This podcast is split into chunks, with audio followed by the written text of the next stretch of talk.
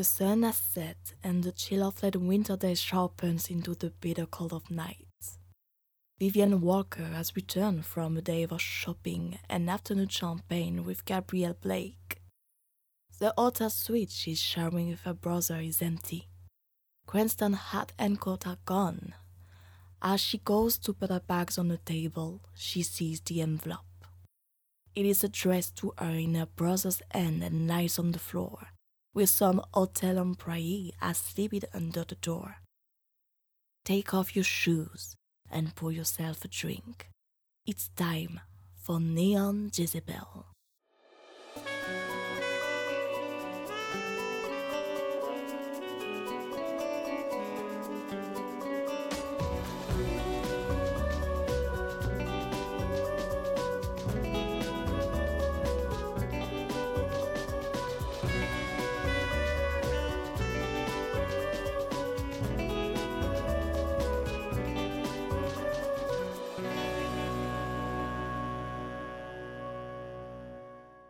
This episode of Neon Jezebel will continue in just a moment.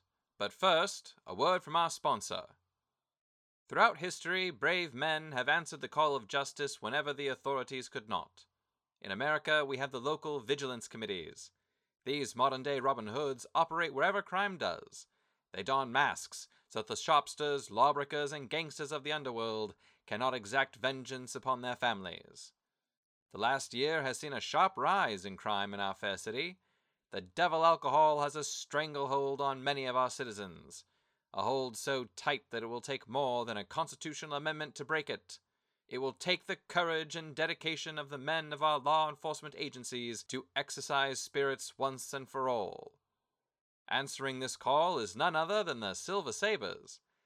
The Silver Sabres are the oldest and most storied vigilance committee in New York City.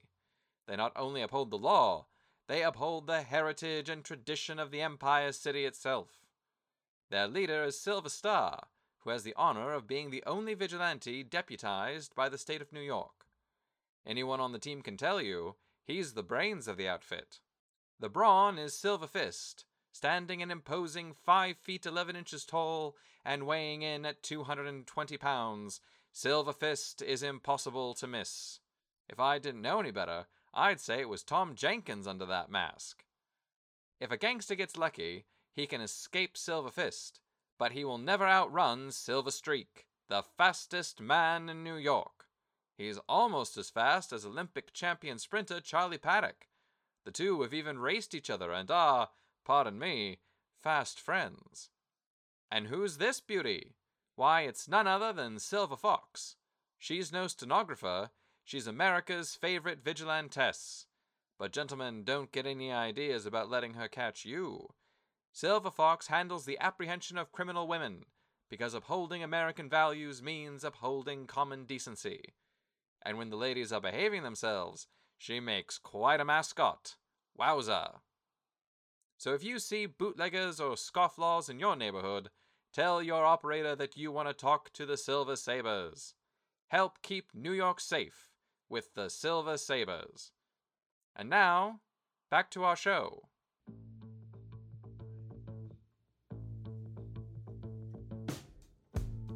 Dear Vivian, It seems my promise last night was a bit hasty. I will not be returning to the hotel tonight. Please understand, I do this only because my return could put you in mortal jeopardy. This is most urgently important. If anyone asks you about my whereabouts, be as vague as you can about it. No mention of vigilance committees, certainly. Play up my indulgence in charming women. I go out. I don't tell you where, and you don't ask. I apologize. You are canny enough that you need no instruction from me. Just keep yourself seemingly ignorant of my comings and goings. Now, fear not, I am going to explain. I mentioned last night that I was going to take a meeting with the Silver Sabres to discuss the matter of the masked Virago. Perhaps they had information that was not public yet. Anything that could shed some light on the strange timing of her attack. After the meeting this morning, I had lunch with Edward and Michael, while you went off to gallivant about New York with Gabrielle. Edward called a strict moratorium on business talk, which suited me. God forbid he discover just how little I know about the company. I attempted to induce Michael to share a few stories about his life in Hong Kong. He told a few rather bland stories about drinking with friends. Once he had warmed up, though, he launched into a highly animated and excruciatingly dull description of the tea culture there. It's often said that a man needs a hobby, and I suppose rigorously ceremonial tea drinking qualifies, but Temple and Arch. At least stamp collectors can be relied upon for a few stories of smuggling and assassination. Did you know there is more than one kind of porcelain? Because I do now. Once good etiquette allowed, I turned the conversation to the masked virago. Mostly I was hoping for a topic that would bring some life back to my mind, but I was also curious to see how Edward would treat the matter. It was a short conversation, however. Edward waved his hand and told me he had talked to some colleagues and they had recommended the services of a sort of private detective. He assured me that reliable people had assured him that not quite a detective was much more effective than the city police. Beyond that, he had nothing to say, and began talking about the possibility of smuggling whiskey down from Canada. It seems he finds the local rum runners distasteful, and is hoping to find more respectable people with whom to violate the Constitution. Once lunch was finished, I said that I was in the market for a new hat, and Edward directed me to the concierge, which was in the lobby. That fellow gave me some recommendations and scribbled a few addresses on a bit of paper. As I was preparing to go, I saw someone I knew. He was standing at the front desk, evidently checking in. There were two men with him, both burly chaps that had the look of Marines about them. It is difficult to describe the subtle and unique mannerisms that one earns after many years in a particular branch of the military but I can tell you that a Marine stands with a stillness so profound and unnerving that it is almost a relief when one charges you. I can only assume that the Marines are in my acquaintance's employ. The man getting the keys from the desk was Benjamin Syme, head of the Atlantic Network. I know you did some reading on them, but I will note, so that it is fresh in your mind, that the Atlantic Network bills itself as a security company. They are not dissimilar to the Pinkerton Agency, though they have a somewhat broader scope and, miraculously, fewer scruples. We know that Edward Blake is a member of the OFF Society, and you said there was suspicion that Benjamin Syme was also. Well, that suspicion is confirmed as far as I am concerned. The trouble is that Benjamin Syme does not know me as Cranston Walker. Rather, he knows me as Jackson Edgewater. He already believes Edgewater to be a pseudonym. Were he to discover my true identity, we would have a very large problem that would demand immediate attention. I stuffed the addresses the concierge had given me into my coat and walked as quickly as I could for the front door. But he saw me. When I was nearly to the door, I glanced up at that great bronze thing above the entrance. In its reflection, I saw that Benjamin Syme was now tailing me. The fact that he wasn't calling my name meant that he was not interested in overtures. Whatever encounter he had in mind, it wasn't suitable for a hotel lobby. There was an empty taxi at the curb, and I was considering taking it, but then I saw a second waiting just behind it. No sense in that. I headed down the sidewalk, hoping to get lost in the crowd, but came upon a crosswalk much sooner than was favorable, and the policeman was waving cars through. So I turned down the block instead of waiting to cross. Unfortunately, I found myself on a featureless side of the hotel. No shops or alleys, nowhere I could lead this merry chase. In the rear window of a parked car, I could see Benjamin still following me. The intersection ahead did not have a crossing guard, and I made a break across the street. It was an opportune moment to run. A pedestrian can't cross the road quickly enough with the way New Yorkers drive, and the last thing I wanted was to appear like a fugitive. Once across, I spotted a row of restaurants another block down. At the next intersection, I pressed my way to the curb and waited for the cars to pass. I wasn't sure if Benjamin was still on me, but I wasn't ready to risk it. The neighborhood I had entered was adjacent to a number of nondescript office buildings. The eateries on this street clearly intended to serve the lunchtime needs of the office workers. If utilized properly, a restaurant is an excellent place to get lost in. I made a cursory scan of the facades, not wanting to look as if I was entirely unfamiliar with the area, and I saw one that carried a distinctly German surname across the top. That was my opportunity. As I reached for the door, I hazarded a glance back. Benjamin was closing in, still a hundred feet behind me. Inside, I breezed past the till and walked straight for the kitchen door. The easiest way to be invisible is to act like you are precisely where you are meant to be. It's not foolproof, of course, but it will get you quite far. It got me into the kitchen and halfway out the back door before anyone stopped me. A chef put himself in my path and told me I couldn't be back there. He told me this in a thick German accent. So I answered him in rapid German that some lunatic was following me.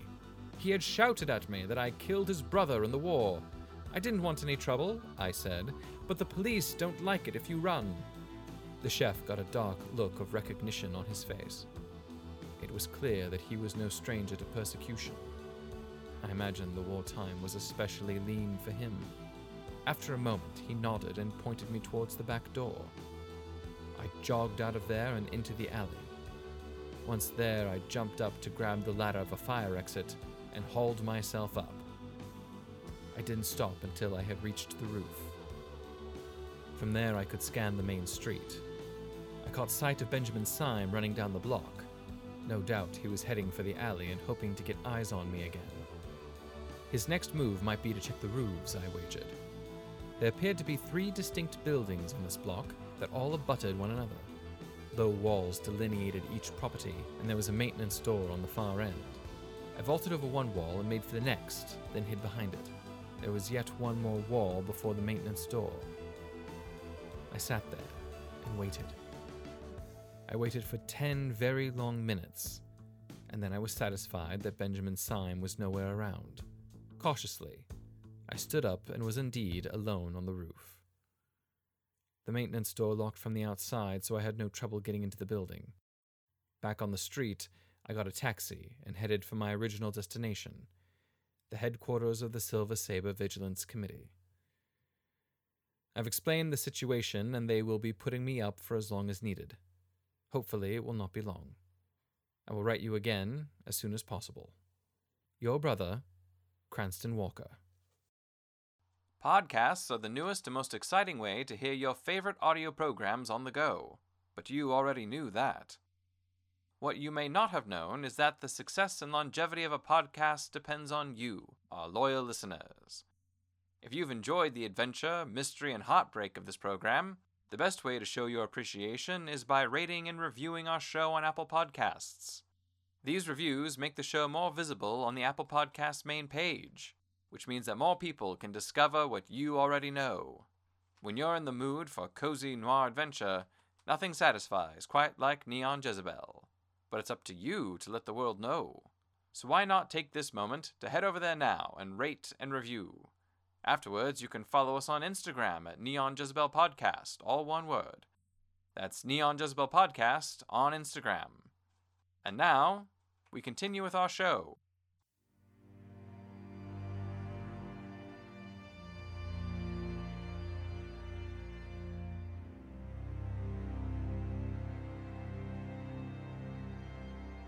Dear Bofa, I know this letter breaks protocol and I'm sorry for that.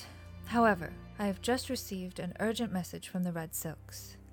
Father has hired a man named Benjamin Syme to apprehend the Virago. The letter included a full dossier on the man, which I will attempt to summarize here. Benjamin Syme is the director of a company called the Atlantic Network. They offer a variety of security related services to their clients. The main thrust of their business is quite similar to the Pinkerton Agency. I recall you mentioning them and grandfather clashing in California over the railroad. The Atlantic Network handles bodyguarding for a number of rich individuals. They have some political bent, as there are reports of them both opposing and supporting labor unions. A good deal of their trade is in document authentication as well. Mr. Syme gave a lecture two years ago about companies like his being the future of vigilance committees. Benjamin Syme comes from a moneyed New England family. The current generation of the Boston Symes consists of three brothers Benjamin, Henry, and George. Henry Syme was recently elected as a senator representing Massachusetts. It says here that he won the election in a landslide. His opponent was a minister, but the minister was accused of kidnapping Henry's niece, Rosamond. It was a huge scandal, but no criminal charges were ever brought against the minister. The niece is the daughter of Dr. George Syme. George is the leading researcher on extra-dimensional affective disorder in America. His principal discovery is that a hormone called oxytocin is useful in preventing the effects of standing too close to a white demon orb.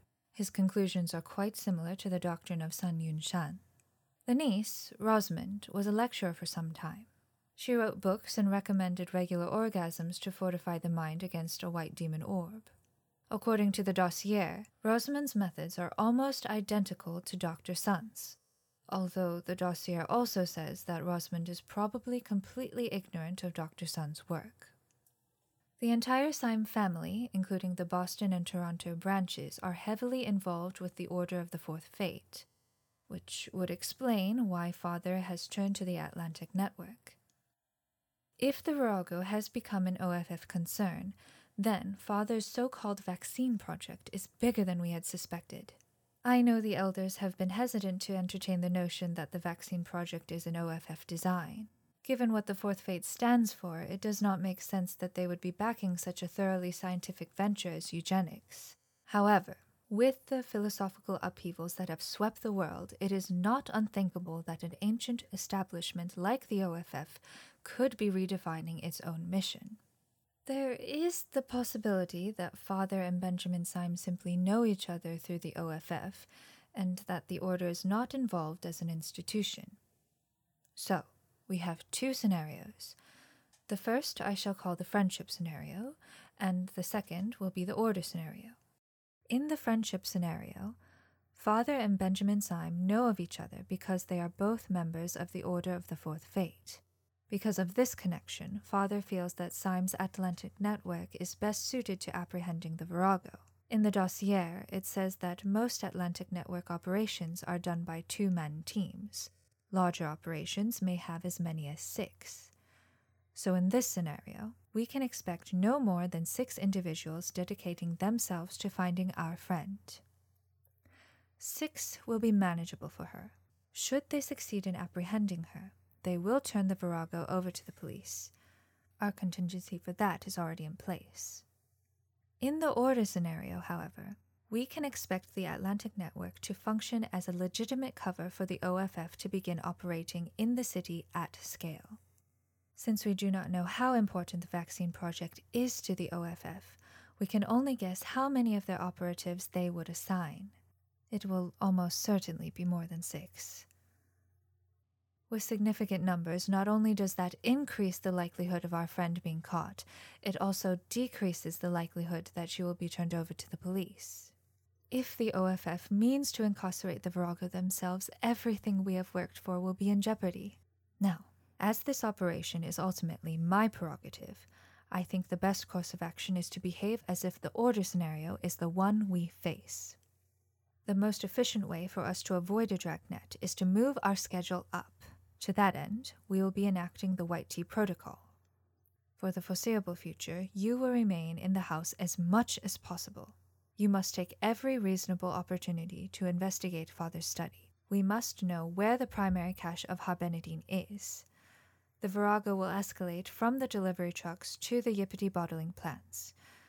With any luck, one of them will have the bulk of the Harbenidine.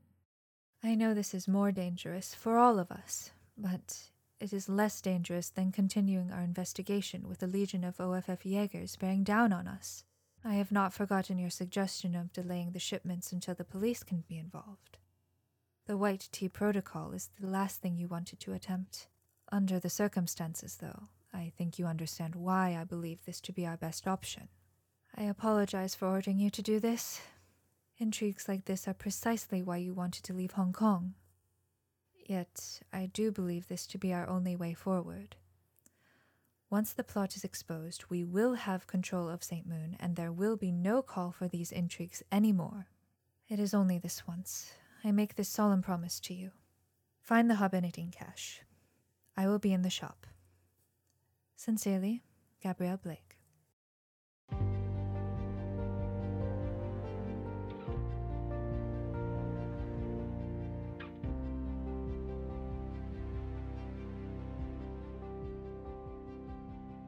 Dear Diary, I have finally gotten some good news.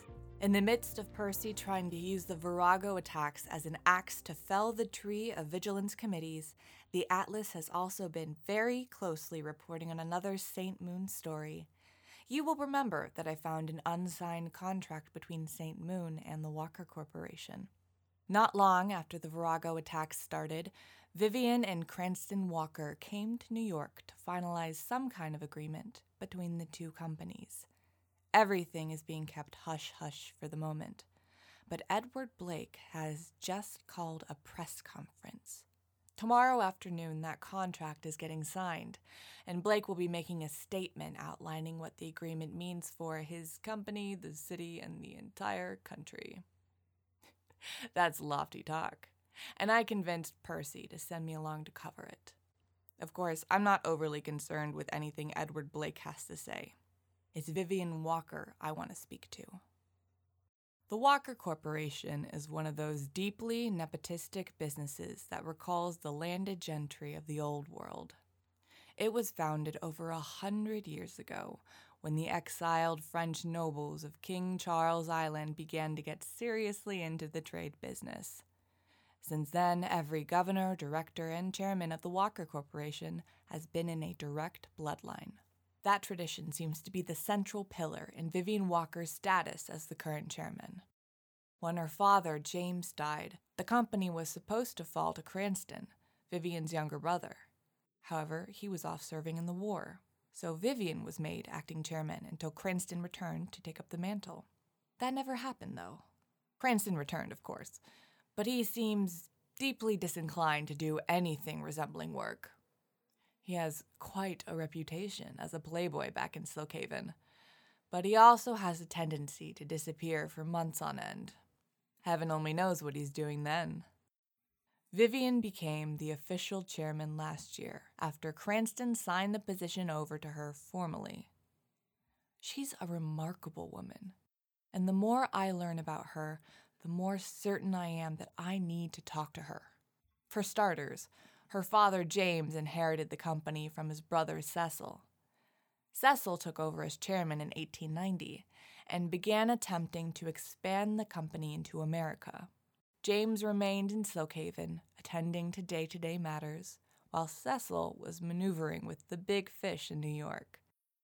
Then, in 1903, Cecil's oldest son, whom everyone called Rooster for some reason, drowned during a family retreat.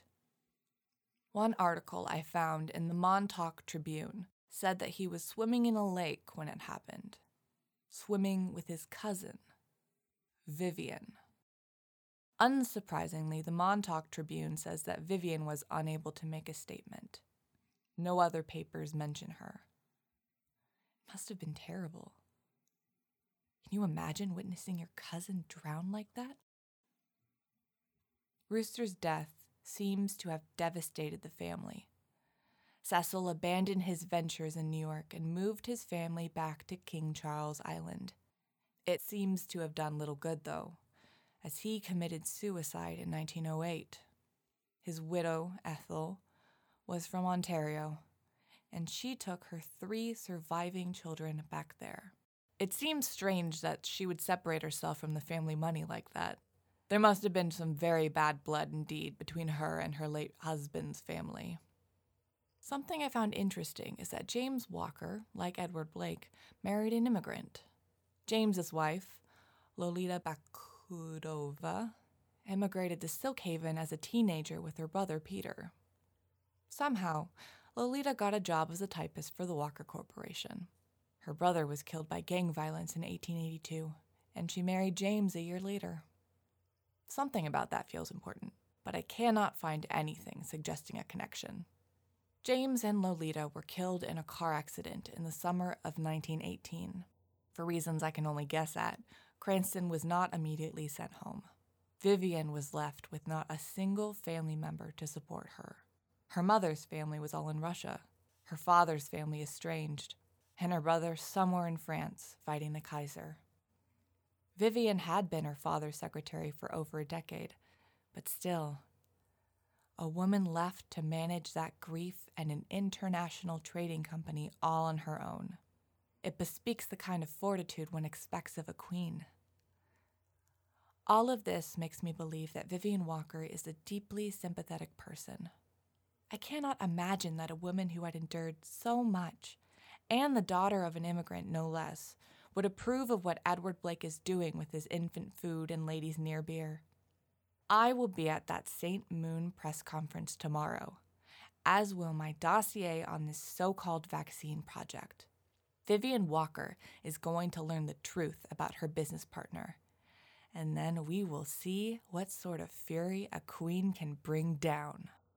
Sincerely, Friday Johnson.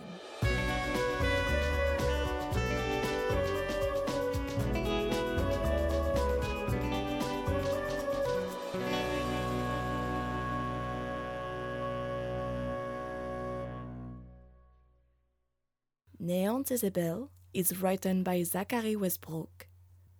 Gabrielle Blake is played by Susan Day. Friday Johnson is played by Kristen Pimley. Cranston Walker is played by Zachary Westbrook. Announcement by me, Camille Faucon. You can connect with us on Twitter at Neon Jezebel Pod or on Instagram at Neon Jezebel Podcast.